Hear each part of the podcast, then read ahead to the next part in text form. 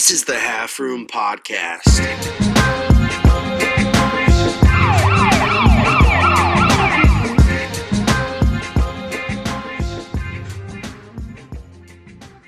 Hey, the talent's here. Hey, what's Clint? up, dude? How are you? Good. We got Half- Steven in the house, dude. Yeah. Hey, guys. Steven. Thanks for having me What's on up, today. man? How are you? Doing wonderful. I'm Doing here with you guys, so this is yeah, absolute pleasure. It's always a good time, man. Yes. It's Yes. always a good time. Simple Brian. Simple Brian's Simple back there. Brian. Yeah. Tell us just- tell us a story again about when you About your- graduated Simple. from producer school and they called you Simple Brian. You basically told it. Okay. I like that story a lot. Hey, In his night movies. dude, Steven, what's up, man? Nothing much, man. Had a great day today. Good. Um, it's been a good week. Um, like I said, I always love hanging out with you guys, so this is Yeah. a blessing. Well, we wanted to have you on because we know you got your podcast that's Hmm. called Stay Last Podcast on the Half Room Network, uh, recorded in the Half Room Studio. But dang. but we have him on here because you know Steven's got this incredible story, um, just everything that's happened in his life. You know the travels, um, how you know just the different the different things that he's had to deal with. Yeah. That's kind of like brought him to where he is now. And I wanted him to have a platform and kind of a forum where he could tell these stories and kind of talk to and we could talk about these things because you know I grew up with Steven.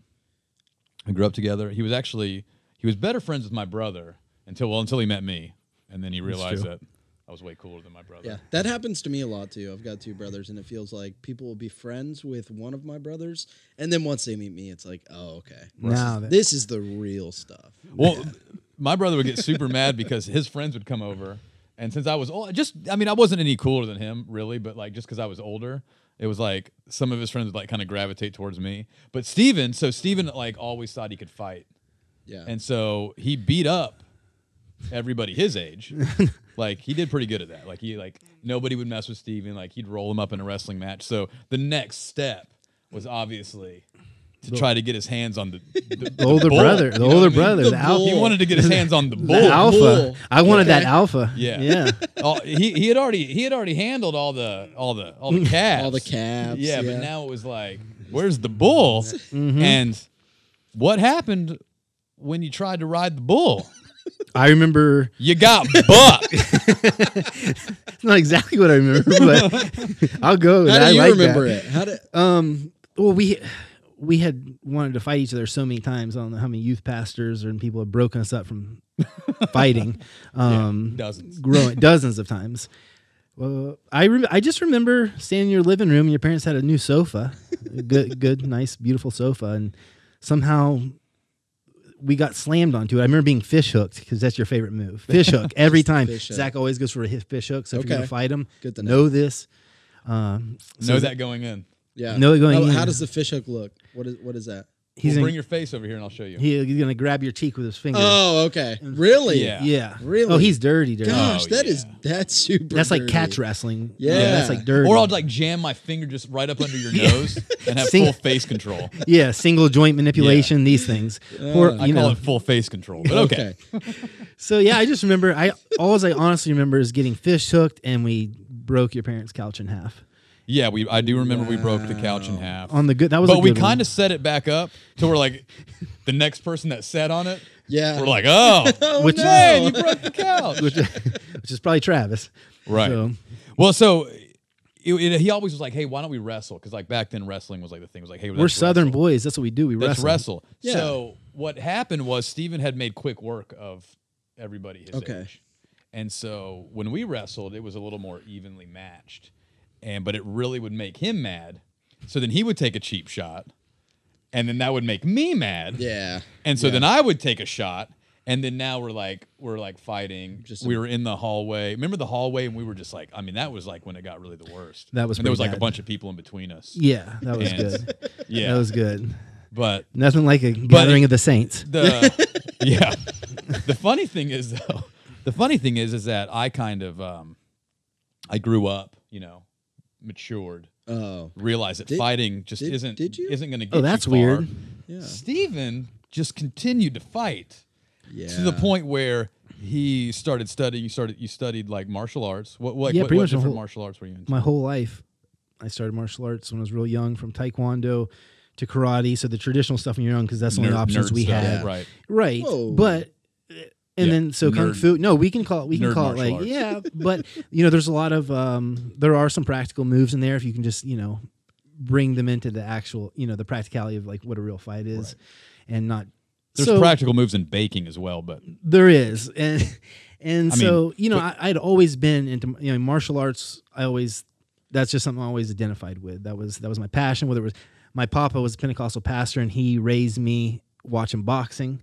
He was a real big in boxing. He was a boxer. He had been arrested multiple times for fighting, and um, you know, it was kind of in our blood. I remember him telling me one time, like, you know, if you're a grandson of mine, then you fight. And Wow. so it was very southern of him, and uh, that's what I wanted to do. I wanted to make him proud. He was like another father figure to me. So martial arts, I saw was the best way to do that. And then finally, I started getting into more things like actual like wrestling, you know, like collegiate wrestling, these type of things, Brazilian jiu jitsu, boxing, you know, actually Right. training at these gyms. And then things started to change. But I've never just fought. I've never just fought anybody. really? You've never just like walked up like somebody got in your face, bowed up a little bit. Oh yeah, I've done that. Oh, okay. Yeah. Okay. Absolutely. Um, I thought you meant like it was. You've never been in like an unorganized fight.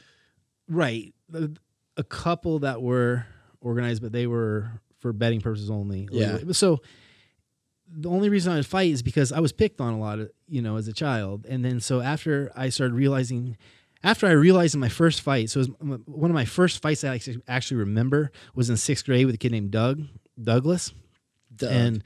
Doug, if you're out there, I love you to death. Ever, of course, because when you fight somebody, it's so spiritual the connection that happens. And then after you fight, if you're not friends with that person, it means you were fighting out of hatred and not fighting out of your passion. yeah. And I think you know that's where that bar is. And right away, I made my first friend. It was my third day of sixth grade, and my grandpa said, "If my papa said, if anybody messes with you, just let them have it." And I had braces, and he threw ants on me, and then I took a swing at him, and he was like quick as lightning. He, you know, this is my first try, and he had obviously been doing this since he was like three, and he just tore me to pieces. And right then and there, I knew I was like, this is the greatest, the, the best feeling I've ever felt in my life. And we literally walked to the principal's office together. My teeth were stuck to my braces, and I said, "This is what I want to do the rest of my life." dude. I mean, and it's sad uh, just to take it back a little bit because for you to say it's like the best feeling in your life, I've never, I've never been in a fight. I've never been bowed up on. I've never bowed up on anybody. I've never been in that. And I had two brothers, and like we, we you know, we wrestled and we Yep. tussled, but like I've never been just in a, in a fight. Mm-hmm. So to get just as a guest on on our couch, if if me and Zach fought, Yeah, am I gonna get a punch in? Yeah, absolutely. Am I, am I gonna get just completely closed out? I'm gonna be on my back before I know it. What's gonna chance. happen? I just No need to know. you get a punch I just need to know because you know a lot about fighting. I just want to know. I've never been in a fight before. I've got a lot of pent up aggression, a lot of anger, yeah. a lot of a lot of unused testosterone in my body, and I'm ready to bring it out. and if if Zach is the is the individual on the other side So on that receiving end, I think it would be good, it'd go really well. Um, you think? Yeah, we could we could do a little mitt work beforehand, just clean up some stuff. just a little, just a little bit of mitt Little- work. yeah, You're gonna just to clean go up your ahead and hands get a a little little mitt bit. work in. Dude, here's the deal. I watched Creed like four times, so Oh, I've was got my mitt work down. I know where I'm popping. There you But. I'm I'm probably not going to use my hands much. I wouldn't. But I do want What are you gonna use like your teeth? No, mostly just my legs, dude. You're a kicker. Yeah, you see Nice. these thighs? Oh, I, I mean, dude, if if I kick him, it's Mhm. broken. Your your your shin Agreed. bone. If we can make this happen, I'll do whatever it takes. I You're just not want to fight, kicking. dude. Nah, I would. I mean, You're I not. I mean, I'm moving out of the way yeah, may- easily. Maybe with your That grody, giant slow your leg of yours grody getting up in the finger air. just in my mouth, Yep. like, oh. That's what you'd be dealing with. If, if that's going to be your first move, then I'm just going to bite your finger off. Well, good luck when it's putting a hole in your cheek. So. Yeah, It luck. does. Yeah, it will. It It's- That's such a dirty move, man. It's- it I expected more. I don't know. I I'll did. scratch like the inside of your mouth with a dirty fingernail. Not to mention it's cranking your spine. Yeah. Your the same time. spine? Yeah, it's pulling your whole. Oh man. It's almost like a, a neck crank. yeah. So Yeah. Okay. it's dirty. I just wanted to get your input. I, I think you'll do We've great, man. about it. I think you'll So, do great. I'm, I'm not. I'm not at all saying that I would win the fight because I That's don't think not that that's true at all. Li- But li- I think I could get in a lick or two. I I grew up I matured. Okay, Steven continued to practice martial arts. I'm not saying he didn't mature either, Okay. but I realized that you know, hey, I'm not, I'm not going to spend my life fighting. I'm not. I really wasn't that good at it. Like people that I, Yeah, you been just beat up. you just fought people younger than you. I get it, and smaller. I And we get it. wrestled. He wasn't smaller than me. We were always the same size. Oh, really? Yeah. Oh, so, okay. um, and he was younger, but Yeah. yeah, that's okay. A couple years, no big deal. Um, I wouldn't, I wouldn't even dream about wrestling or fighting Steven now. That, No. that's, That's- like fighting a professional. No, no, it's, it's definitely not. My head would fall off. You know this. I have a But broken C spine. Okay. Tell. Don't for one minute think that you are going to get around on me. You're going to get a punch in on me. You're going to get your slow leg up in the air to actually kick me. I'm going to be on you so fast. you, your first fight won't even feel like a fight. Okay. You'll be waking up. You'll be waking up, wha- asking, "What happened?" So real quick, just as as a, So as a as an ultra marathon runner, Yes. how, Zach, how Zach. long is it going to take you to charge up your legs in order to actually be able to sprint and do anything quick? Because I just know right off the rip you're going to be slow because you're built for endurance. You're not built for these these quick pops, dude. So I, I, am I going to have to let you take a couple laps, just run around a parking lot for a little bit, and then you're finally like Sonic and you're kind of charged up. We'll get and you're this ready? settled. We'll get this settled. Yeah, yeah, we'll yeah. get this settled. There's From only guy that's one way to been in a settle fight. these things. I know, dude. And especially in the South, we know how to do it. Yeah.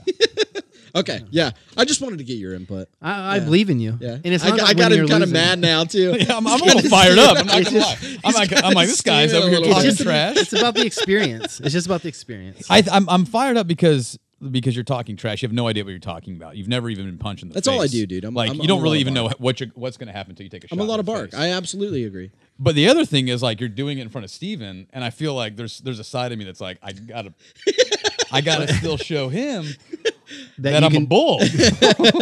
I still look at you as the bull. I definitely do. All right, so so you study martial arts, and Yeah, yeah. I, kind of what I wanted, really wanted to get into though was um, at the same time you and I both we both joined the military. I joined the Air Force. You went into the Coast Guard, um, and that happened like within a few months of each other. I know that we both close, yeah we both left right around the same time to do that, and then you know we kind of lost touch for a little bit just. You know, just being stationed in different areas. We would see each other back like on holidays in Tallahassee. and Very stuff rarely, like that. though, But yeah. yeah, it was rare. And then, and then you got out of the Coast Guard, Mm-hmm. and then t- like you had these great travels through like South America. You, I mean, gosh, just the stories I would hear, like you know, second, third hand from people about what you were doing, just it blew my mind. So like, kind of go into like, I want to hear a little bit how you got like your transition from the Coast Guard into like you're traveling through hitchhiking through South America, Mm. essentially. Okay. Yeah, absolutely. So in in the United States Coast Guard, um, m- my passion back then was to uh, the reason I joined the Coast Guard was to go into law enforcement. I wanted to go in law enforcement. Uh, I was young, and um, thank you to all our law enforcement first responders out there. You guys are amazing. I wanted to go in law enforcement, but after I got into the Coast Guard, you know, you're doing drug interdiction, so. Uh, we all know a certain percentage of cocaine has to make it into the port of Miami and Fort Lauderdale for the economy to stay alive. So I felt like I was a kid being used to play a very dangerous game and not get anything out of it. Um, I love the Coast Guard. I did not like the law enforcement aspect of it one little bit. Um, and I also we did migrant interdiction, and this is real hard hard for me because to this day I haven't forgiven myself for all the all the migrants from Cuba and Haiti that we uh, would take back and put give them back to the country, and who knows what happened to them after that. It was really really tough for me, and so when I got out of the Coast Guard, I knew I loved to travel, I knew I loved people a lot, and I was starting to, you know, was starting to read a lot of scripture and just kind of seeing that that I had this vagabond spirit inside me. So I was guilty. Uh, you know, I felt guilty for what I had done for, you know, with this immigrant interdiction. And uh, I wanted to go to a country that I knew was not a fan of uh, U.S. citizens. So I bought a one way ticket to Nicaragua. And that was, you know, kind of a spur of the moment thing. But I knew I knew I needed to. I knew I needed to just get away from everything. I was feeling very trapped here in the United States. I was feeling uh, like I was being suffocated. Uh, you know, I was being pressed to live a certain lifestyle that I didn't feel matched up with my spirit at all. I felt like my spirit was the exact opposite of what everyone was teaching me from the school systems to to anywhere. It wasn't until I started reading books that I realized there was other people even thought maybe like me, and then especially Jesus. Uh, when I read about Jesus, that that that spirit, that go go go go. So yeah, I went on to Nicaragua. Just had no plans, you know, you know, just how you're supposed to do it. Uh, I learned a lot from Will Morrison. He has the best Instagram on Instagram. It's Morryboard International, and he's been traveling since we were about 18. He hasn't stopped. We're 36 now, but he was a big inspiration for that. And the gospel was a big inspiration for me. Get me out of the United States. Get me out of the comfort zone, which really was not comfortable to me at all. I didn't feel like I just didn't feel like I fit in. I didn't feel like I understood this place at all, especially after the military. And so I headed on out and I went to, you know, um, you're under a communist regime with Daniel Ortega in Nicaragua, and it was absolutely beautiful.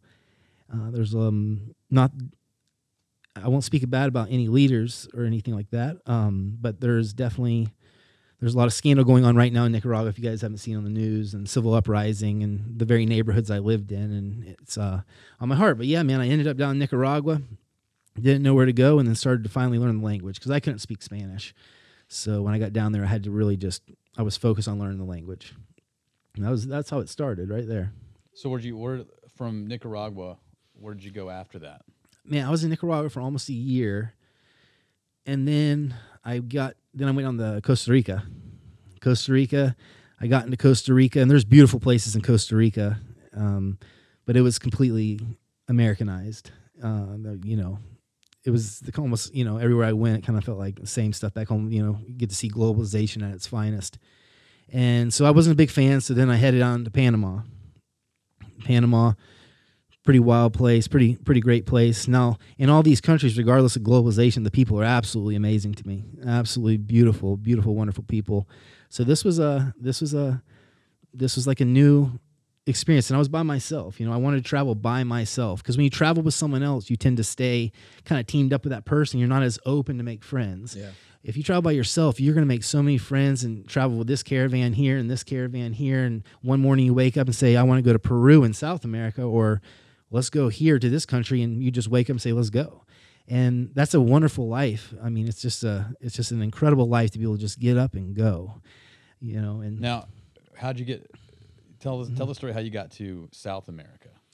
so I'm yeah, I got stuck in Panama, and I'm in Panama City, and I knew about the Darien Gap, Right. right? So it's the land passage between Panama and Colombia, and it's all, all jungle. There, so there's no roads. You can't actually drive from Central America to South America. No, So there's a land how- gap, but how no many roads. miles is that roughly? Like, isn't it like 70 miles in that? It's only yeah, it's like only 70 miles, like 200 and something rivers, and Yeah, so there's It's this area of Central America, the that where it connects to South Yeah. America, and there's there's no roads. You can't drive there. So it's this. So it's just like a jungle Yeah. of just like a very a- dangerous jungle. Like many people A have border. said they've gone through the Darien Gap, and people have. People Yeah. have done it, but you know you'll have people that have written books on you know going through the Darien Gap, and a lot of it's completely false. yeah. I mean, you got a good chance of dying within the first 24 hours out in that place. So I knew that wasn't anything, you know, I'm not a survivalist, no Bear Grylls, you know, I was, I was in the Coast Guard. I mean, I can just, you know, I'll swim this thing if anything. So I, I was at, a, I was actually at a hostel for a while and I was working at that hostel to have free room and board and food. And I'm think I'm stuck because I'm at, I don't have any cash flow at this time. And then I saw that there was boats and these these tourists and Europeans were taking these boats. It was like three or four thousand dollars or three thousand or you know I remember it was over at least over twelve hundred dollars. And I was like, well, I can't do that. So I met this guy named Fabio and he lived in Capurganá. Uh, Fabio. his name is literally Fabio, and he was like he's the sexy dude. Uh, he was Yeah? yo, he's awesome. Hey, Not the Fabio, he- Not the Fabio, but, But- he was from Italy. a hot Fabio. Yes, Okay. and he has a hostel. I'm pretty sure to this day he was the first one to open a hostel in this town, the Capurganá. There's no roads in or out. Wow. Um, it's completely surrounded by jungle, and you know you can get kidnapped from the hills right there. You got to I'm be careful going hiking and that kind of stuff. But um, so we're so he just tells me, listen, man, I live I live in Colombia. You're trying to get there. You should come with me. And I'm like, okay, what do I got to do? And he's like, sixty bucks. I can get you there. These guys are going to take us. So it was about three o'clock in the morning, and these guys, we, Fabio and I had our own room at this point. we were all ready to go, and they come knocking, bang and bang and bang and real hard at like three in the morning. And we went out, packed up in this little minivan, and started packing up with families. Like I said, there was they're putting kids in my lap, and we were all just in this van. And I'm and I still don't really know what's exactly what's happening. And finally, we get down to the to the coast. We go through the jungle forever. We get down to the coast, and there's go fast boats there. So go fast boat or a cigarette boat. You guys know what I'm referring to? Like a fountain boat, a long, skinny. You'll see them in Okay. Miami with like four 225 engines on the back. Yeah. And they're made for just getting from Cuban waters into into American waters and dropping coke off and getting getting out of there. So I had seen these in the Coast Guard before, and chased them many times, and so I knew exactly what it was as soon as we saw these boats. And I was like, oh boy. 60 bucks though. So they had already unloaded whatever they needed to unload in Panama. And we got on and got under a tarp and um, headed, it was eight hours straight, I remember, just as fast as we could go through the San Ba- Blas Islands. Beautiful, beautiful scenery until I got into the jungles of Colombia. And that's where I was let off there. Wow. So it was a good, it was, it was a, it was a beautiful, beautiful time. Dude, I'll tell you what. 60 bucks. Mhm. That's a steal. That's kind of unbelievable. 60 American that it would be $60. Absolutely. Yeah. I mean, what? where else are you going to buy 8 hours of travel for 60 bucks? Exactly. Just zooming through. It's kind of I mean, when you're on like a drug boat, I guess Yeah, I mean, I, mean, mean, I a- get it. I it comes with a, it comes with a little risk, I'm sure. I mean, the guys, you know, maintaining the boat, it's just like riding along with any fishers or anybody else, any other tradesman. Right. Yeah. You know, Yeah. th- these are these are. So you were just like just cruising for eight hours, just fast. Yeah, we stopped once on an island, and the chief, a chief, came out and greeted us. And the San Blas Islands, y'all can look the San Blas Islands up; they're amazing. And we had some food, and then we got back in and just cruised on in. Nice. And then when you got when you got to Colombia, it was just like, thanks for the ride, guys. See you later. No, we spent um, with those guy with the with those tradesmen.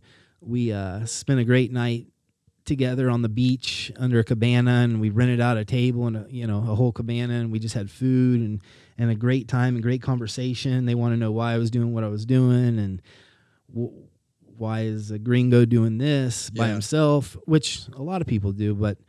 It, it was um it was the best time ever. We had one of the best nights of my life under that cabana in Capurganá that night, and we stayed up all night until the sunrise, um, together with these men. What, why were you trying to get it? Why did you want to go to Colombia so bad that you were willing to like risk? I knew I had to get. I knew I wanted to get down to South America too. I, Yeah. I, I knew I wanted to check out South America, and then everybody kept, kept telling me Colombia is just is the best place in the world. That Yeah. Colombia is the best place in the world, and it's sad because they say it's like the 19th most dangerous country in the world right now, and it's just garbage. Um, it's absolutely incredible there. It's paradise, and when I got there, it truly was everything I expected. It was like one of the first times in my life I wasn't let down. Like had these high expectations. I get to Colombia and it beat them all. Wow. It beat them all. The people, the culture. I mean, just everything about it was just beautiful. And I fell in love with That's Colombia right then and there. As I was in love with Nicaragua as well. And to this day, Nicaragua is very near and dear to my heart. Always Yeah. will be. Wow. Dude, that's nice. Yeah. And then that's when you met your wife, right? No, that's that was just one time going through South America. Oh, okay. Eh, I, I was I had gone that time and worked in Máncora, Peru. I lived in Quito, Ecuador for a while, and then I was down in Lima, Peru, living, and then I came back up. I came back to the states because my mom had cancer, right? Right. Okay. And so I came back up for a minute, and that's when I got hurt, and I had to recover. And as soon as I was recovered, I shot back down to South America and started going again, and that's when I met my wife. Gotcha. So, okay, so you met you met Kelly after you broke your neck. After I broke my neck, yeah, So you were home. You came home. Your mom your mom uh, was diagnosed with cancer. yep, You came home. You're sitting in your car at a red light yes. And just get rear-ended. Yeah, no, they didn't hit the brakes. There was no, nothing for me to brace, so I get rear-ended, and the seatbelt broke my neck, and I got the hangman's fracture, broken C one, two, and three. So they fused me from the skull down to C five, and since then, that those titanium rods have been broken as well. So that's the only reason I have movement in my neck is because the titanium has been broke, and uh, so I mean it's a blessing, you know. I can move my neck. Yeah. I mean, it can't be good that the titanium's broken, though, right? No, it's, it's no, it's not good. Or the, the screws come in and out of my skull and all this weird stuff. But at the same time, the bone has healed by now, right? Okay, the right. vertebrae have healed, so the titanium's in there. It's really sad, but you kind of just got to. Unless it starts doing something crazy, you know, they won't take. I mean, it's just not a surgery you want to just go into half-heartedly. You got to be in like danger for your life. So I'll have to have surgery again, and I'll have to get refused again. But they're going to ref- refuse me from the skull and way further down my back this time. So I'll be even more, you know, you know, And you'll have better mobility in your neck after that. no zero, Yeah, Oh, zero worse, mobility. zero Worse, fusing him from. from the skull Lower. way down to the middle. So right now you're just Why? to what the Why C5. would they do that? Yeah. Because what happens is when you have your neck fused, your spine will start to form like false joints, and once that happens, you know you can paralyze yourself. So they need to fuse them up. Oh man. And I'm not an expert with this stuff, but this is the stuff I hear. So I know this is in the future for me, um, you know that path. But I pray that, you know, it's gonna it'll, it'll be the perfect time when I do it. It has to happen, you know. Yeah. Probably not what I would think. I would think it's the worst time ever. I would Yeah. like always, but so it's you always just the perfect you time. just decided, hey, I'm going back to South America with a broken With neck. a broken neck. Oh yeah. I mean, Wow. when I was in the hospital, I was looking for tickets online. I mean, I was I was going literally crazy, stir crazy to get back out into the free world and live life. And it's exactly what I did. As soon as I got my neck brace off, I was pretty much gone. I think like the next month I was gone. And then I was doing it again. That's when I met my wife. I was at that time I was in Medellin, Colombia, and I met her at a church at a church and I was teaching English at her church and I was staying over in another uh, neighborhood and we just happened to meet and she was in one of my English classes and we hit it off. But then I headed to Argentina and was doing stuff down there and then came back up and asked her parents if I could marry her. Hot for teacher. I like it. Yeah. Well, and how, how old how old is she? Yeah, that's What's the esta- age let's difference? establish this real quick. Yeah. 24. So when you guys met, how old was she? She's 19. Why do you always I just want I just want to establish this. Yes. Um, I'm, because it's wro- wrong. Maybe? Borderline. No, no, no. Yeah, it's not, no. So and you were how old? Thirty two. at that time, Yeah. man, I don't about 30, yeah, something like that. So 31. 31, 31, 32. 32. She's 19. Yeah, we've been married. But so we meet and You're and you We- you're, you're a predator at this point. no, we had no idea each other's age. She was 19. She, you know, and one thing is people mature much quicker in countries where they have nothing and they don't live under just this uh, illusion of freedom and safety that we have Right. here. They grow up very quick. They mature quicker, and um, so I figured, you know, she was at least 26, 27, maybe 28, and it wasn't until we knew we liked each other. I was like, how? old? And she's like, I'm 19. But in her culture, she's like, it's normal. I mean, a lot of times the guys are a lot older. So I was like, right. yeah, but not in my country. it's well, be it's funny. weird. It's um, it's funny. I can I totally actually I completely understand what you're talking about because I remember you know hearing that you were you were like engaged or you'd been, you got married. Yeah. You were engaged and you got married and everybody was like, oh, you know, she's like 19 or 20, and you know everybody's like, Steven married a 19 year old. Like we're you know we're all kind of laughing, but. We're like, of course he did. You know, Steven would go down to South America and find a 19 year old Colombian. wasn't, Um, wasn't you even know. like that. But yeah. but but when when It- it- that's exactly what it was like, though. but but when he came back, he came back with Kelly, and then when like we all met Kelly, and then Kelly even started working here Mm-hmm. at um at our church. I, I mean, I could totally see how you would think she was older. I mean, she's Yeah, just, she's yeah. like mature. She's she's funny. She's like just got the best disposition. She's and, and so yeah, it was like oh okay, I love it. I get it now. Yeah. Cool. Yeah. Like It- you aren't yeah. the predator that we thought you were. Oh my gosh, you're awful. It's awful. But, But- Kel- but Kelly is your wife's just incredible. Oh She's- man, she puts. You know, my mom always said if someone's gonna marry me, they'll have to be an angel because no one else could put up with me. And like truly, she is. Man, I'm very blessed. She Yeah. puts up Awesome. with me. You know. Yeah, I mean, she does. she uh, she not only puts up with me, she just she absolutely is just incredibly patient and loving, and you know, And yeah, you guys have a two-year-old. we have a two year old girl. She's got that Latina blood in her. Yeah. She's something. Yeah. She's fire. She's everything. She's awesome. Those two ladies are everything in my life. That's so cool. It's incredible. Yes. Well, thank, dude, that's so awesome, man. I love hearing like that. That was like the one like part of your life that I felt like I just didn't know anything about, you know. And it Mm-hmm. was always just I would always hear stuff and like hear like little stories from people or kind of what you're doing down there, but I never was like I was like he's just like roaming South America. Yeah. It just always seemed like such a something I would never do. Yeah. You know, I just I feel like I don't you know I just don't have the the courage to do Yeah, something like that. I definitely that. don't have that drive either. Yeah. like I'm I'm fine being like and where I'm I, I don't mind visiting new places, but being where I'm at least comfortable and being around stuff and around people. But like it's definitely it's unique for you to be able to like just say, "Hey, I I know I want to do this," and Mm-hmm. to just go and do it. Because there's so many people that wouldn't. They'll they'll spend their whole life just thinking about it and talking about it. You know, and Well, it's really cool. so you, you do that you go down there you you're traveling down there you're like you're practicing martial arts you're doing all these things mm-hmm. that you know you've always wanted to do. I was hearing all these little stories. You come back your mm-hmm. mom's sick you come back home you break your neck. Yep. you go back you get married mm-hmm. you're still down in south america.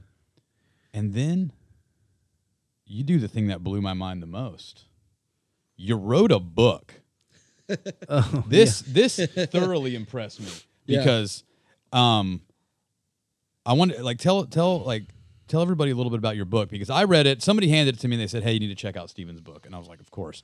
I read it cover to cover in one shot and it was it was amazing. Like it just gave me so much insight onto your life into your story into just all the all your experiences just everything was just kind of and I, it was just bundled into a nice package that you know that was easy to understand and it really just uh, i don't know it, it, it changed me like just hearing that i was i was shocked that i knew you i was so i was impressed Well, I appreciate that, but I, it was just a book. You know, I just took a lot of my travel journals. I was putting stuff together and what was on my heart to to write this book. And my whole goal of getting this out there is to encourage people that I mean, this is a this is a big, beautiful world we live in, and and we're all creating God's image. And let, like, let's go experience it. Why are we so Why are we so stuck in a rut? And I try to talk people in traveling all the time. I always say one year traveling is like four years of college. Um, so that was that was one reason I wrote the book. Then also I wanted to get things known, and then if the book would sell, which you know I would just that money would be going to Nicaragua. So it was that was the the real heart behind it was to try to make a little money from Nicaragua. Just another way to try to get money to Nicaragua. right. Since. What are some of the things that are going on in nicaragua? We're just having a civil uprising right now. Like we've talked about before in the eight you know central america was completely devastated by um, through the reagan administration. Again i'm not talking about any any individual person here. I'm just talking about an administration. And they were completely destroyed. I mean i mean just just awful and like to this very day the, none of the countries in central america have recovered and this is why you have refugees coming now because of our consumption it's because of our consumption and our way of life that has put these people in this predicament. And now they're coming our way, and now we act like it's not our fault. It's like let's take it back a few steps. What what in particular were some of the things that would like cause like Was what, that what the- was the what was the downfall? The reagan the reagan era administration in nicaragua that was the uh was that the noriega was that that time You had that. You had the Contras. So you had people fighting. So this is when the U.S. was. This is you know Sandino. This is when. So they were thinking Nicaragua was communist, but they but they weren't. Um, they were at that point. They were more of a democratic socialist, kind of like an anarchist syndicalist type kind of. Um, I guess it'd be hard to put a name on it, but it terrified the United States. I don't know why. You know that that Sandino had these. Sandino was a man of you know that I, as far as I know, he's a man of God. Everything I read about him, and then we sent a whole bunch of people into Nicaragua, Central South America. I mean, we just we basically just destroyed everything. It was that whole communist fear. Still, you know, they're trying to push this. Oh, this is evil. This is this is so evil. This will destroy our way of life.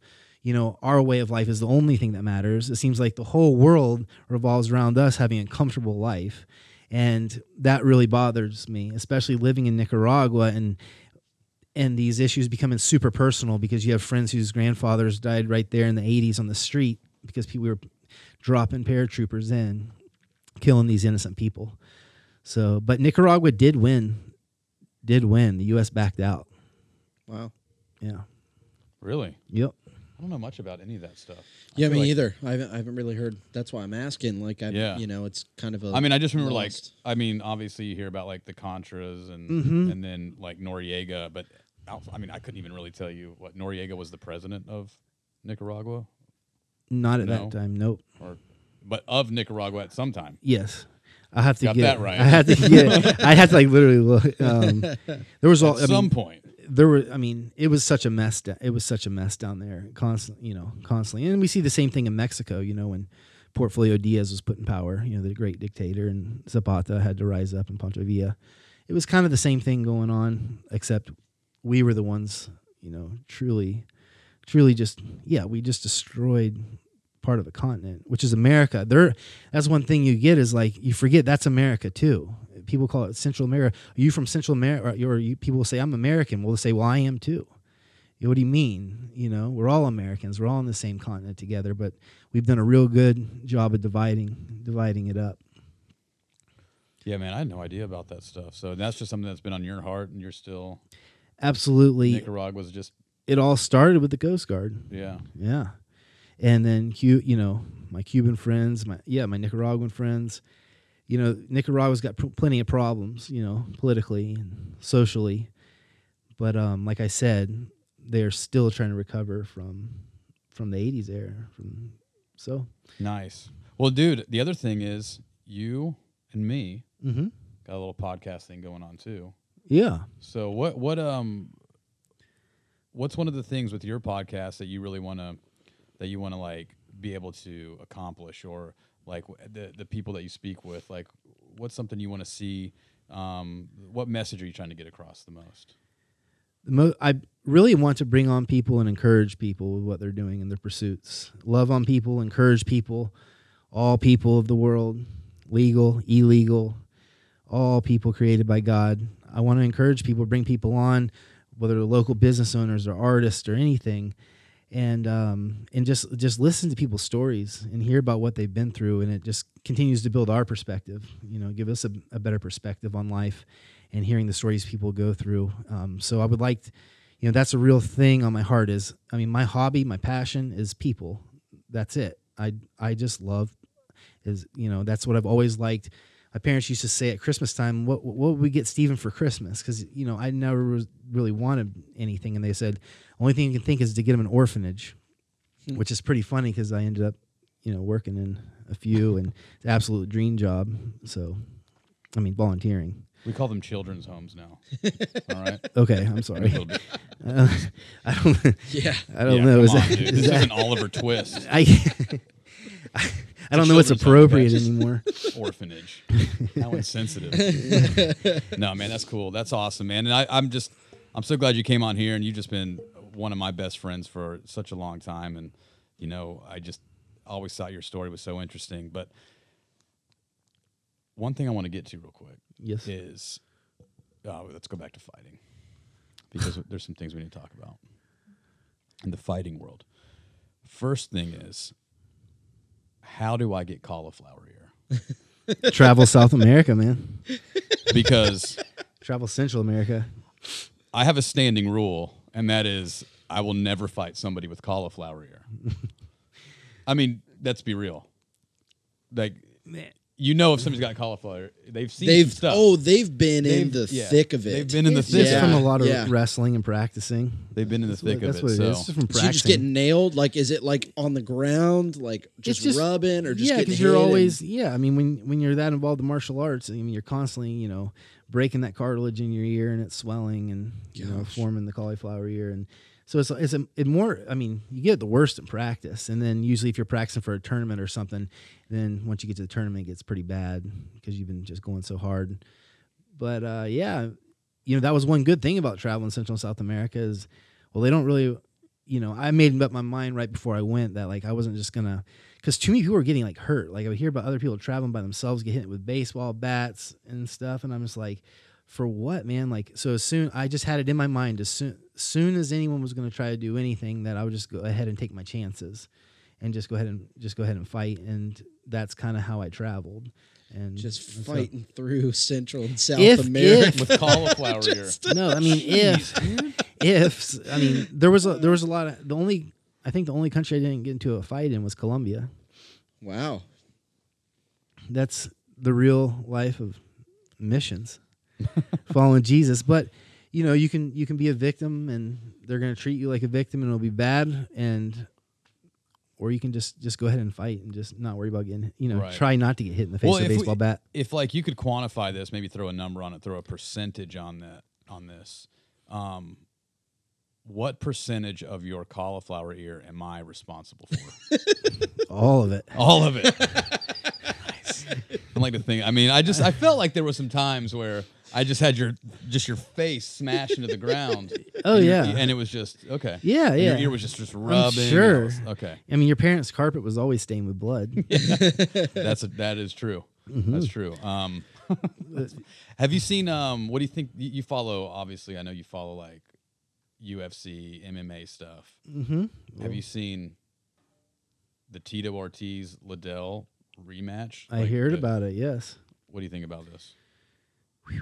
it's going to be a hard one to watch. You know, Because they're like sixty Old? years old. Yeah. kinda, yeah. But I'm going to watch it. Absolutely. Okay, You have Wait, to watch it. Are they actually? When are they planning it? Is it like it's coming it's up. scheduled? It's- we're right there. Really? Yeah, we're right there. Their It's, training it's the third over, time they've fought, yeah? and it's split, right? I think it's the fourth. Is it the fourth time? I don't. I mean, I don't know. I thought I think it's the third. I'm not sure, but in, in either way, you know, these they, they had like a pretty a pretty good rivalry back Mm-hmm. yeah, prime. yeah, yeah. And Saturday. yeah, It's this Saturday, yeah, Wow. their training camps are done. They're resting, getting ready to yeah, go Wow. for this it. Saturday, so. dude. That I might actually have to watch that because I mean those two. I mean they're massive catalysts for what the UFC is today. It's Absolutely. huge. You know, it's like- Ortiz. It's, he's such a such a character too. I mean Liddell too, but I just remember watching Ortiz. I watched a whole documentary before I even really knew anything about the UFC. TD or he that guy's fascinating. He's Absolutely. He he was very brilliant in the way he sold his character Yeah. himself. You know, he kind of set a standard in that way that in that style of, you know, you have your martial artists that are super respectful and then you have other dudes that are just like you know, they really turned into an entertainment. you Yeah. know, making it entertainment. So yeah, he did a great job of that for Yes, he did. Wow. It may it I mean, might be and- interesting though. and I feel like Chuck Liddell, in my mind anyway, he was like the first like big superstar. I mean, I think he was the one that really brought it in Yeah. my mind to that mainstream. that's when you, I think yeah, you know, he was the when- one that everybody knew his name. He was like the scariest dude. Yep. And you know, Tito Ortiz was up there, Randy Couture was up there, that, that Oh. whole time frame. But man, But Well, Chuck Chuck, was- Chuck hasn't fought since 2010. So, correct. Wow. but they're both they're both pretty old. They're both in their 40s. 2010. I feel like the last few fights Chuck Liddell got into, he was he he got mopped up. That's oh, what probably. He, got, I mean, he had some bad concussions and knockouts.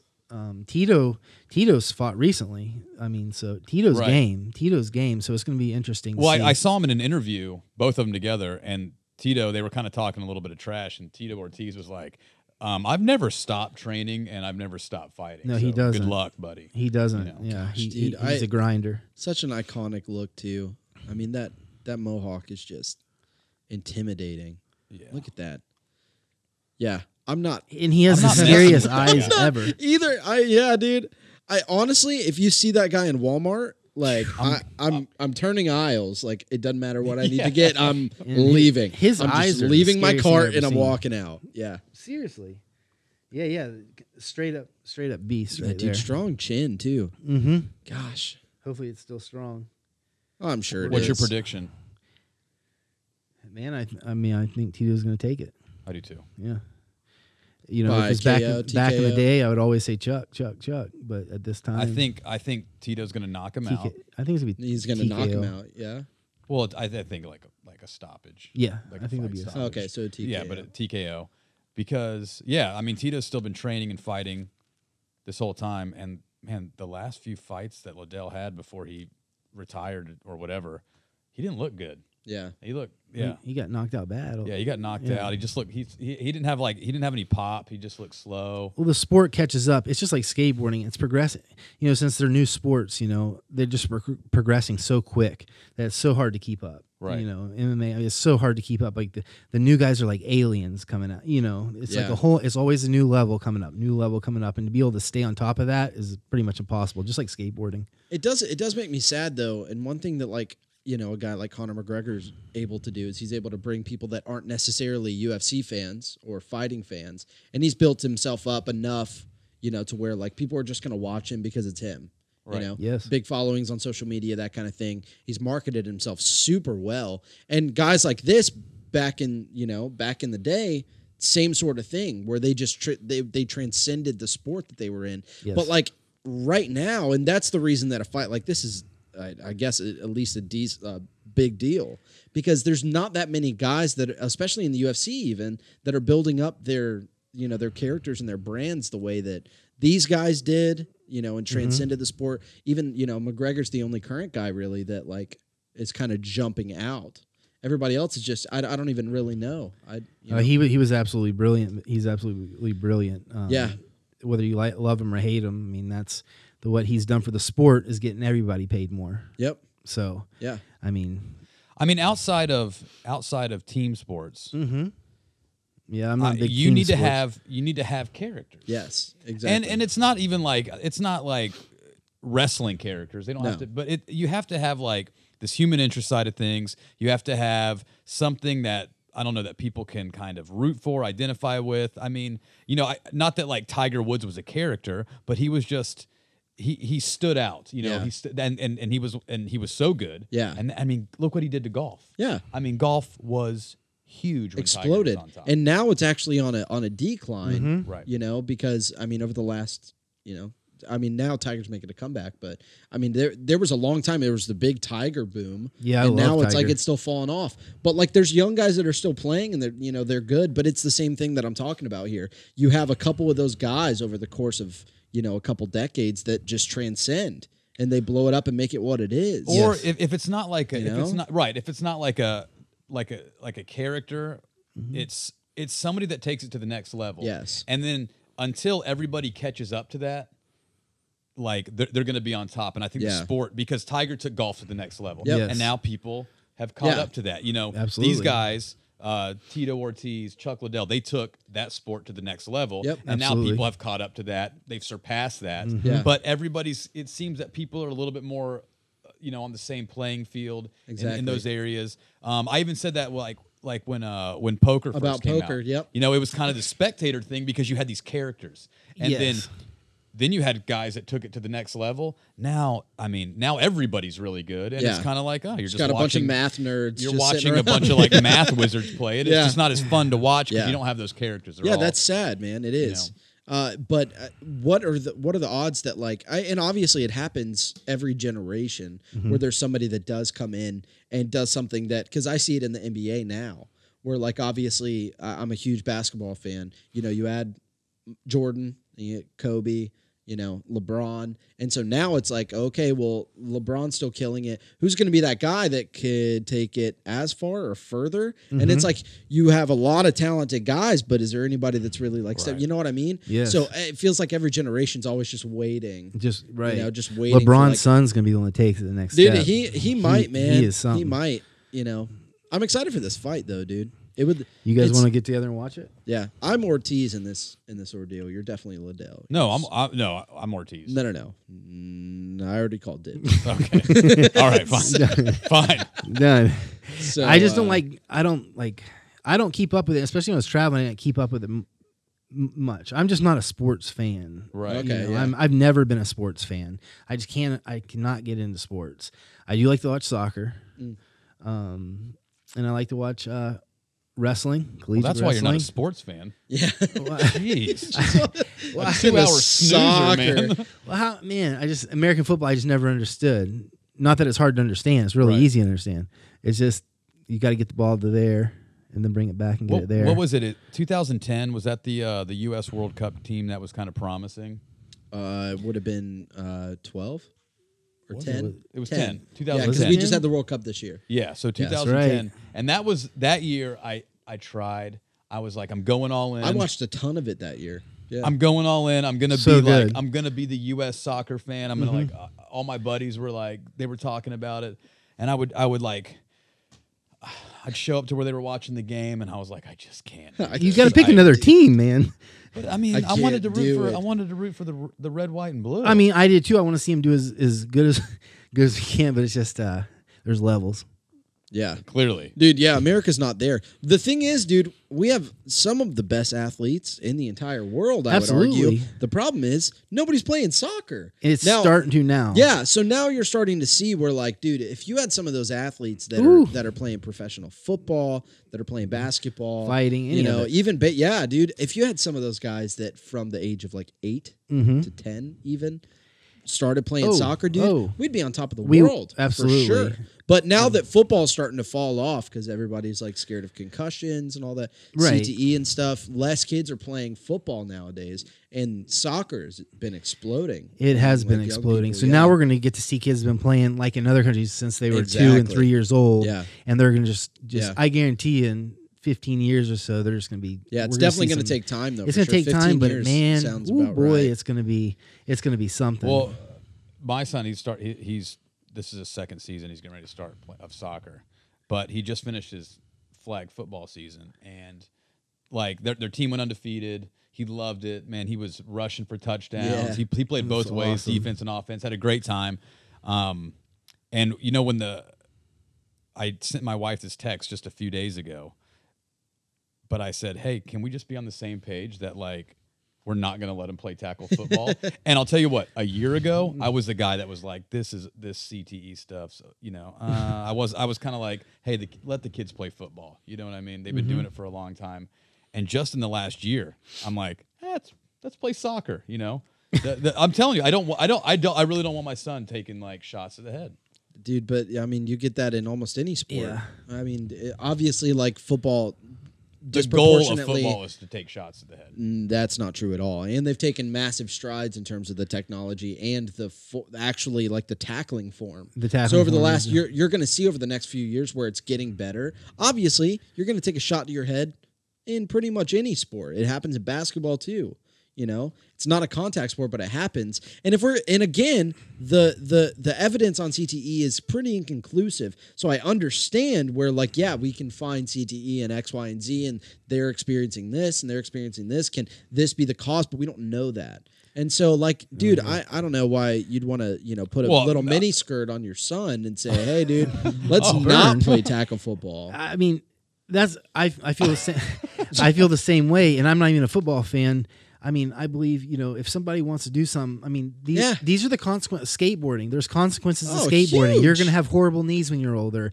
Uh, I mean, th- this is this is life, and you got one chance. You got one little vapor to live. Yeah. And if you love playing football, man, go out there and take hits to the head, man. Live a good life. Play play the sport you love. You know. Same thing with fighting, boxing. Yeah. It's all good, man. I mean, dude, the guys that are complaining about it now literally made careers and and made like their prime was taken up doing something that they loved and they were great at. That's see, that's not so- that's not true. Those are the guys that we're hearing about because they were high profile. Yes. But they were guys that never played past high school. They played junior varsity and varsity and are having a ton of problems, and we're just not hearing. I think it's I think it's uh, everybody's different because my older brother played Division 1 college football. He told me about times in high school where he was literally concussed. He knew it and he was telling the coach, "No, no, no, I'm fine." And he would go back out there. And he it would it happened multiple times and uh he played so in Ohio where we kind of grew up, you could start playing tackle football at the age of 7. So he literally, there we have a tape of him at seven years old, the helmet and shoulder pads on, playing in the Bengal stadium in Cincinnati for like their whole like state championship thing incredible. for seven year olds. So he had mm-hmm. been playing for like, you know, th- 11, 12, 13 years by the time he was done. And uh, he doesn't have any CTE problems, and he got hit in the head all the time. So I think you have to look at a person to person basis too. We can't, we can't, because it's not true for everybody. There are people that played for you know twenty years, twenty five years of their life, and don't have any problems. And then there's some people that played for five and obviously have some issues. So like we can't sit here and say that like football concussions are the only reason that they have all these issues because it's inconclusive. We don't know that. okay, but I just don't want to roll the dice with my kid. I have Yeah. fully understand that.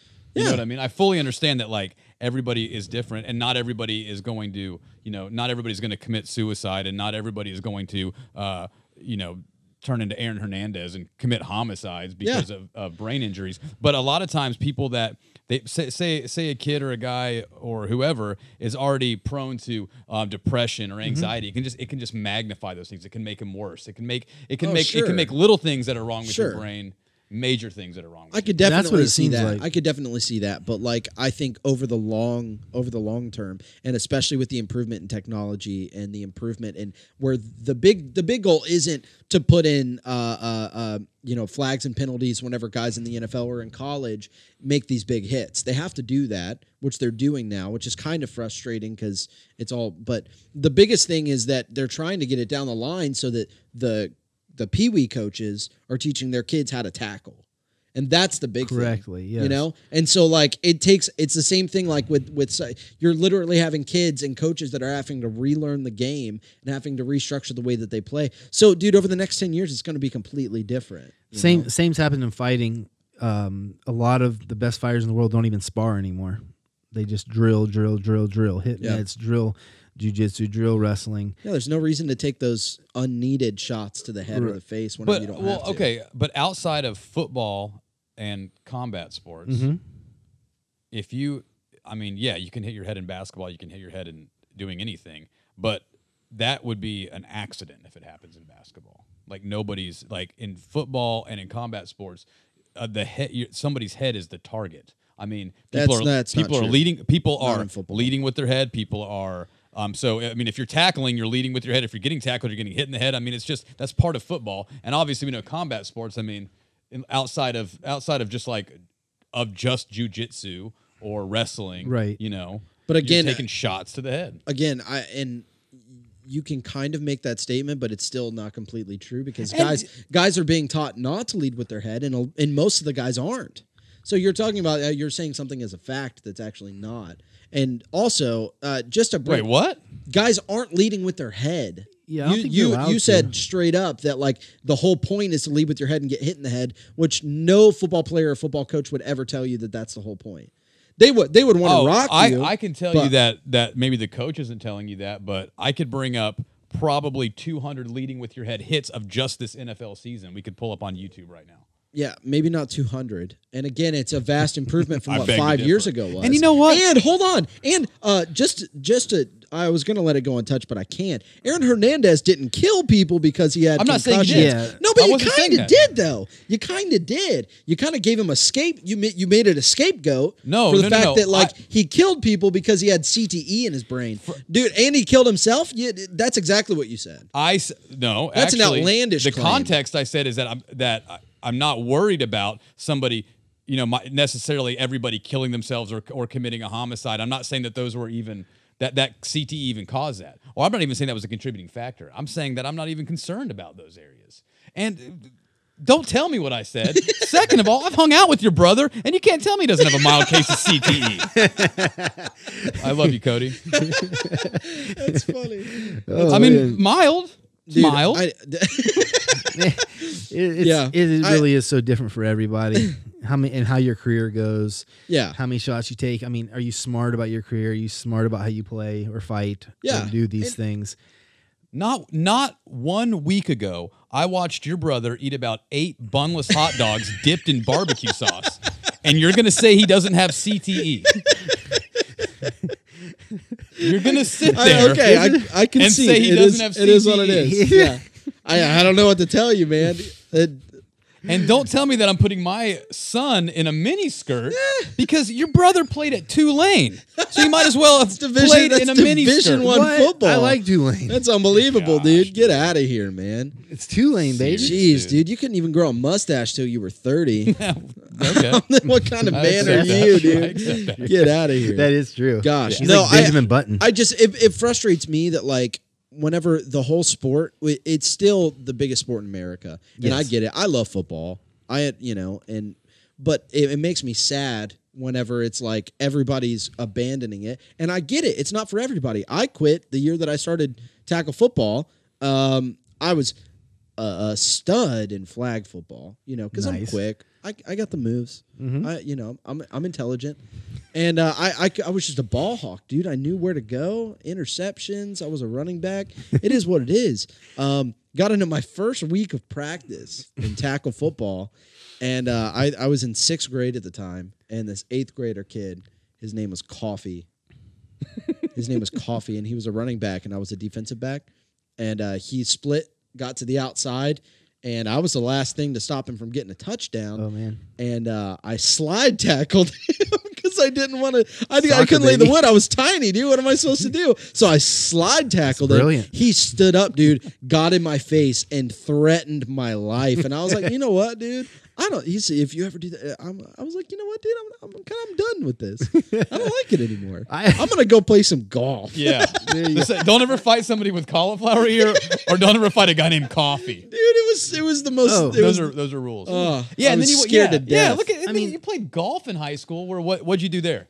Just worked on your giant butt, wow. getting that thing bigger. Dude, look, here's the deal, Cool, man. dude. It doesn't matter. It doesn't matter what I did to stop it. My butt was gonna be big. I had a predisposition to having uh, big thighs and a big butt. Childbearing thighs. Yeah, yeah, I do. hips. Oh, you're right. Birth and. I Um, like that. Yeah, but dude, we'll see. We'll see some changes over. But you know, football may be eclipsed uh, as our you know America's fav- biggest sport. Um, It might be. You know, I don't know that it's going to be baseball, but the NBA has definitely been climbing a lot. Yes, it has. You know, and, and we'll see how soccer goes over the next 10, 20 years because the more kids play, the more kids want to watch. And so over the over the course of the next couple decades, you're probably going to see a big switch. I have a um, I have a solution. I have a solution to the Two. to the uh, to the problem in football. Hits to the head. What? We need to go back to leather helmets without face masks. Honestly, you're you're If you went back to leather helmets, Like rugby. without Look at rugby. masks, Yep. you, you wouldn't have the. I mean, you wouldn't. nobody's leading kind with of their head. issues. Nobody. Nobody's leading with their head. Nobody. Yep. I mean, you're, nobody's going for a You, headshot. you have to do it with t- perfect technique, or you're going to knock yourself out. Yeah, Right. exactly. And I, I, I still think the game would be exciting. Oh, I, I still think it would too. You know, I I- it it definitely uh it definitely would still have the problem. I think you'd still have the same problem with concussions and stuff because even if you get hit in the shoulder, mm-hmm. in the head, Right. which is legal now, Right. that's gonna be a that's And, I mean, your head hitting the ground. full speed because UFC, you know, you can only pick up so much speed from one side of the octagon to the other. Right. But like if you're if it's a punt and you're running downfield 45 yards full speed and then just getting blasted, you know, one little hit to the neck or something like that, dude, you're probably Right. So. I get where you're going though, because it would helmets. definitely it would definitely make you. Rugby's a quite interesting sport. I love that. I do like to watch that a little bit. Gosh, dude, it just seems like I still just straight up understand the rules. backyard, like you're just tossing the ball up. If you're about to go down, it's almost like that. uh What do they used to call that? We called it like suicide or something, where it's like You you, just keep know, pitching it back. yeah, when I, dude. When I was in Qatar, we had uh, all this like European TV that got like that got piped into the base, Mm-hmm. and so there was a lot of like there was a lot of rugby. We had some Australian rule football, even though I know they're not Europe, but um, and we had these Australian guys that worked with us, and I was like, all right, explain to me what's going on, and they were explaining it to me, and I was like, I don't know what's going on. I'd still. I had to do the same thing. I had to ask. Yeah. so, cricket. Try to figure this game out. Nah. So there's like two kinds. Of, there's like two ways. That's to like play a, a real. That's like a a real man's baseball. right just there. yeah, just when you think Cricket you got like nuts. you understand cricket because there's like a way to play it. I don't know if it's like a different league or I don't know how they. I don't know, but there's like the regular like game of cricket which can be played in like two to three hours, like a regular sporting event. And then there's like a, a type of cricket that could take anywhere from like two days to like eleven years or something like that. It's like crazy. It'll just go. It'll go long. It's like it's like it'll it'll go days. So it's like the And third day that like India and Nigeria are playing their cricket game, and you're like you have no game? idea what's going on. It's the same same game. game. It's not like a series. I don't think so. I think it's the same game, I- I'm- but it's but it's a different like way to play it. Like there's two ways to play it. You can play that like second the- way sounds dumb. Yeah, I tried to Sounds watch pretty it. stupid. Those guys are Cricket is is amazing though. Like you're talking about no gloves. yeah. How how heavy and hard is that ball they use? Being pitched and hit. I mean, that's a that's a that's a scary. That's a sport I wouldn't play. Yeah. It's scary. Yeah, dude. You know they say that the most da- and you can argue whether or not it's a sport. I would, in fact, argue, but they say that the most dangerous sport is uh, actually like that competitive, like cheerleading kind of thing. They say the mo- there's more injuries in that than any other sport. Wow. uh, throughout high schools. In competitive cheerleading. Yep, You're I know. thrown I know. in the air. I was stuff. I was surprised too, dude. Well, I guess when There's- you're launching a human in the air of what 30 feet. Yeah, trying I'm, to catch they him. they say I and I forget. I read the it, was a study that was done back whenever I was in high school because our health coach brought it up. But like, um, I remember they literally talked about it where it was like over the course of like two decades they did a study and the most injuries in any given sport uh, in high school was like that competitive cheerleading thing, which is kind of nuts. Yeah. So once That you put the mini cool. skirt on your son and he wants to join the competitive cheerleading circuit, I would just take it easy and probably tell him go play football. You're you you have a better You chance. have a better shot because you may take a tumble off that Uh huh. You got a better. seven story pyramid.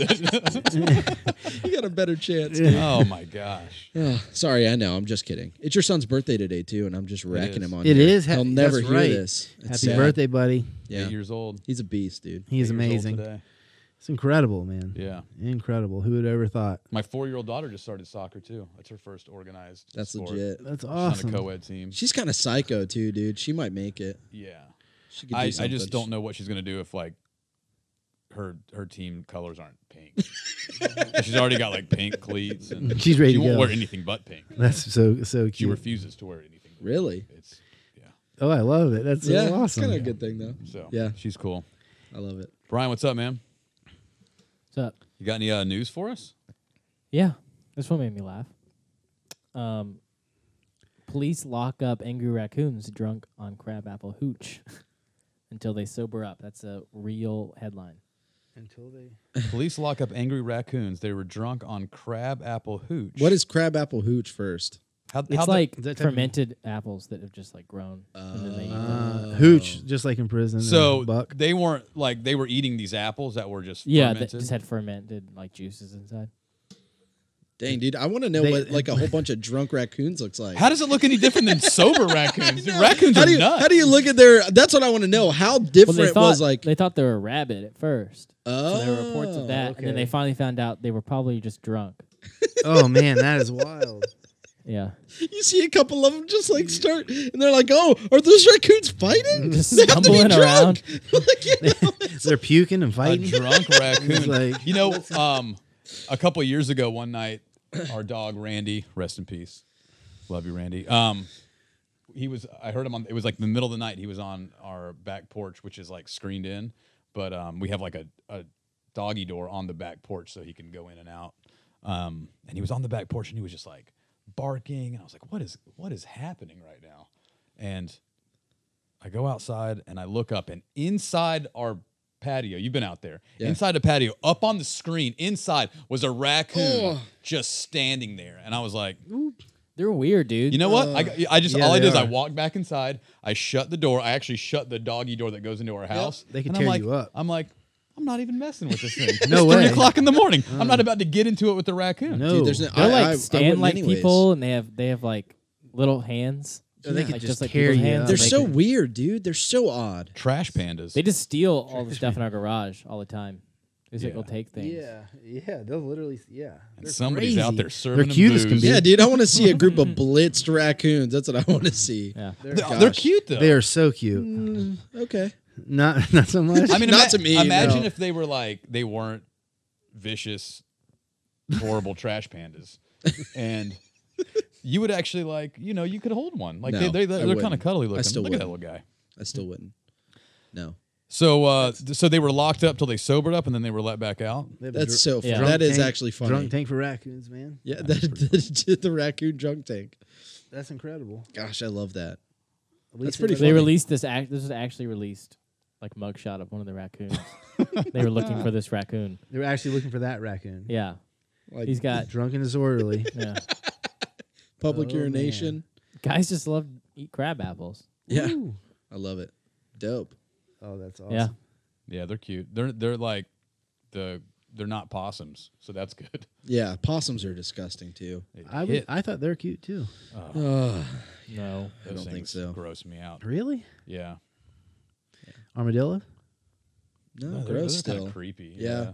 We used to have them under our deck all Hmm. the time. Yeah. Yeah, dude, scared the crap out of me too. Because you just go running outside, all of a sudden, Oh. Yeah. They're- it's frightening. The first time you see an alive armadillo, you're kind of like, huh. Yeah, it's weird. I've never seen a live armadillo. But I mean, you see them like so much around here dead on the road, Yeah, but then like at night they'll just be one like scurrying around. It's kind Yeah. of weird. they're strange little fellas. I hate it. What's I hate this? possums. What is this? Oh, that's nothing. Oh. But I do have another story. Okay. What? Um, a 69 year old Dutch man attempts to legally lower his age to 49. Nice. Um, he says This is a quote from the guy. He says, "When I'm 69, I am limited. If I'm 49, then I can buy a new house, drive a different car." He said, "I can take up more work." When I'm on Tinder and it says I'm 69, I don't get an answer. When I'm 49 with this face I have, I will be in a luxurious position. Yeah, see, this is the trouble that you run into. The more lax that like the different laws come on gender and on uh, you know sexual orientation and those kinds of things. Where like now it's basically just an open book, write in whatever you want, and we just have to like accept it because now what's what's in stopping this guy to just legally lower his age? Well, I mean, if you can change Who your gives a rip? Yeah, you can that's your what I'm saying. drop change of a hat. anything. He brings, he brings that up to the court and he says, uh, I want to be legally recognized because I feel abused, aggrieved, and discriminated against because Oh. of my age. So he's saying, like, my age is a factor. So, like, I just want to be able to change it because I feel different. What I country is this guy from? Um, I think it's the The U.S. Netherlands. What a Something like that. surprise! Oh, Dutch? Is he Dutch? Yeah. Was Yeah, it Dutch, Dutch, man. man? Dutch A dude. Dutchman. Du- Dutchman. a Dutchman. He's a Dutchman. Dutch. Dutch Um, boosters. You know, I uh more power to him. I think it. Really, dude? I, I'm. I think it's deal. ridiculous. I think he's just trolling just to make a point. Oh, probably he might just be. I mean, Probably. because, but you never know in these. Man, these Yeah. these days. I mean, never what we have we have people that are changing their race. Yep. So Yeah, that- I don't that, understand that one how that- girl, uh, I don't. I don't understand no, how what's her name? Lee. Lee something. That how, girl how that science they preach science their whole life, and now science doesn't matter about anything. Yeah, exactly. Yeah, what is that? Yep. That's just that's just absolutely crazy, and and the laws of logic that are conceptual realities and not conventions of humans are thrown out the door, Yep. thrown out the window. So Yeah. we don't even have the law of identity. Yeah. I mean, it's this just is, all all in the name of tolerance and acceptance and like tolerance is intolerant. Very, yeah, exa- yeah, very And so, intolerant. dude. And also, uh, I'd never want to hang out with this guy ever. Well, I- anybody that's anybody that, unless he's just making a big joke, like a big practical joke, and it's just this big scheme. I never want to run into that dude because it just seems like it would be. Maybe he'd so be a good first fight for you. I Yeah. would fight. I would fight that. He's guy. 49.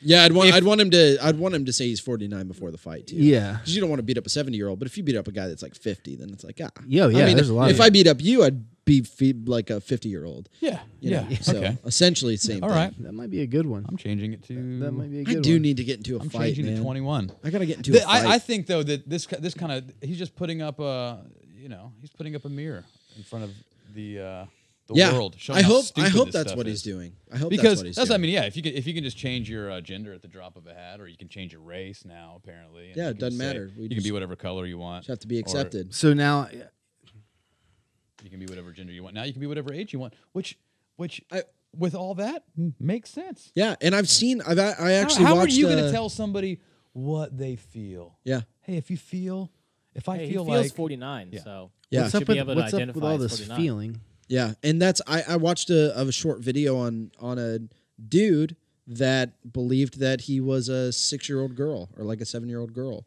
and he was like in his forties. Yeah, And I it's like, that. dude, That I- guy is just weird. you know, uh, wh- but we can't draw the line anywhere because now we've opened it up so much that Oh, it's yeah. like you just have to accept everyone for exactly how they feel. Yeah, and that's so dangerous. Absolutely, emotions are, are So such fickle things. We know Yeah. emotions are not permanent things. This is Yeah. it's it's absolutely it's yes it's very dangerous and it it goes against I don't care what you believe in, but I heard an atheist have the best argument probably on this of anybody I've ever heard, just saying that we know, you know, from an atheist point of view, that what is natural, what, what is in the natural world, and how things work. And it's common and it's known to us, which is actually what we hear in the Bible too. Yep. You know, all the hidden, you know, all the attributes of God. You know, we, we see, we know, we know what is. I mean, there's something in us, there's that moral standard that's in all of us, and then there's the the fallen nature, and then there's our feelings that seem to be the top top priority here in Yep. the United States. You know, they don't have they don't have such problems all around the world. Such such enti- I mean, a lot of it comes from entitlement.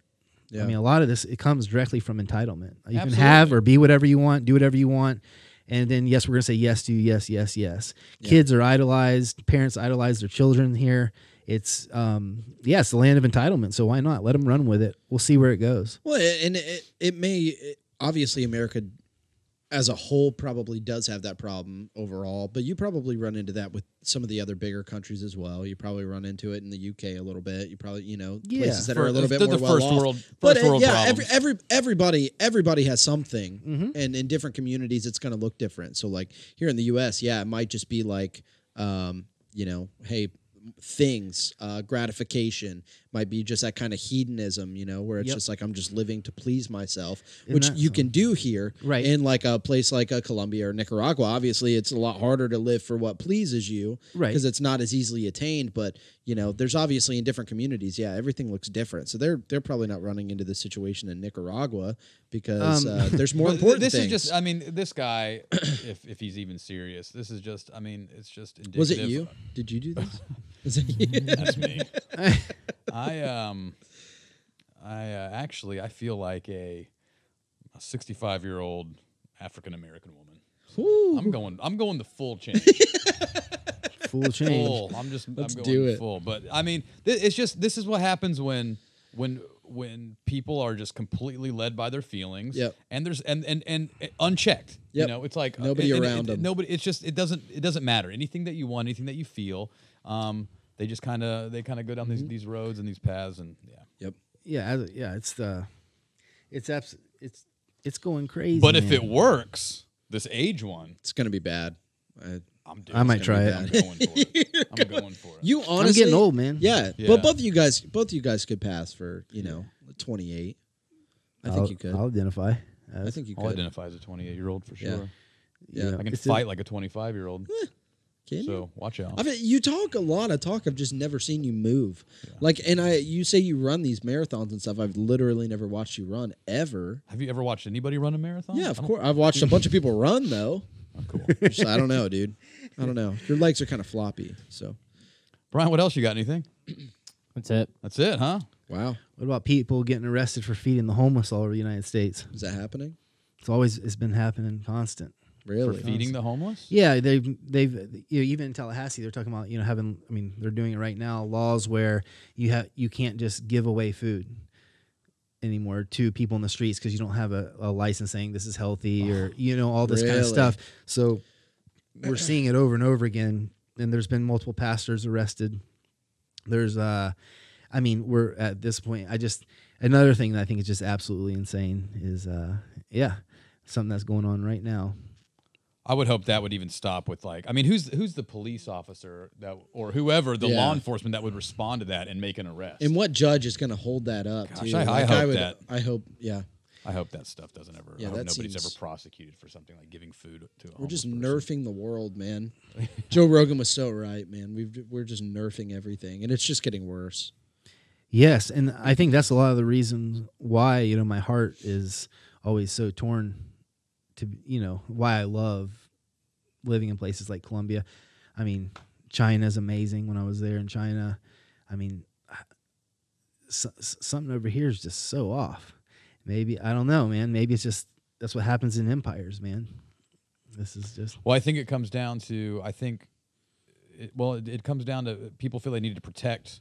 They need to protect. you What's know, they, they they think they're they're protecting what's theirs, and they're protecting this freedom, or they're protecting you know this country and or their laws or these values. And I think ultimately, when it comes down to you know somebody else's like i mean just you know a god-given right for somebody to be able to, to eat or have shelter or you know water or anything that's going to help sustain life i mean I, I- that you have to be able to help people out absolutely uh, uh, yeah. freely i mean that's ridiculous you know yes, it's been it's been it's just been wild watching. I keep up with that. but see as Keep christians that we live stuff. by a different set of standards and a different set of rules that Are not that are status that- quo to that- the that- world yeah, we live in. and that are going to supersede um, any law that says you can't give somebody food that's Yeah. hungry. That's right. You better be willing. You better be willing to feed, give people communion, and go, to, 100%. and go to jail. Um, it's just been yeah. It's it's wild what's going on. Um, one of my favorite writers and speakers, Shane Claiborne, had this very thing happen. You know, and he was arrested multiple times for feeding people in Love Park. How ironic! Wow. And sleeping with the homeless in Love Park for disorderly conduct. Um, so I mean, that's just one example. They're all over the place, and uh, evil laws like that are starting to come into play here, right here in our own town. So um, we as Christians do need to do something about it, and we can't be indifferent to it. It's when you have to ask yourself, what is the Christian to do? And in that point, it's our it's our job to disobey unjust laws, as MLK would say. Yeah. It's cool, man. Cool. Dude, Steven, Yeah. thanks so much for coming on. And make sure uh, make sure you all check out the Stay Last podcast. See, yeah, we're gonna get crazy. We're gonna get some issues that are hot topic issues. Hot topic. Just hot top hot Not topic. that. No, that. What's that? The store in the store mall. hot topic. hot topic. No, That's all you're gonna. T- it's a whole podcast About just Hot on Topic. hot topic. Yeah. No. Wait. I Is that get is that it. still a store? Is it long form? It yeah, is. Yeah, it's still there. Is Three hour conversations about hot is. topic. nice. Yeah. You can go No, that's become funny. punk rock in one one shopping spree. Cool. Yeah, it man. was Well, a thanks for pleasure. coming on. love you guys so much. Yeah, I love you you, all. man. Yeah, you're the best. Thanks for telling your story, Brian. That's Brian, it. thank you Peace. for everything. You're Have a good amazing. one. We're out. Peace.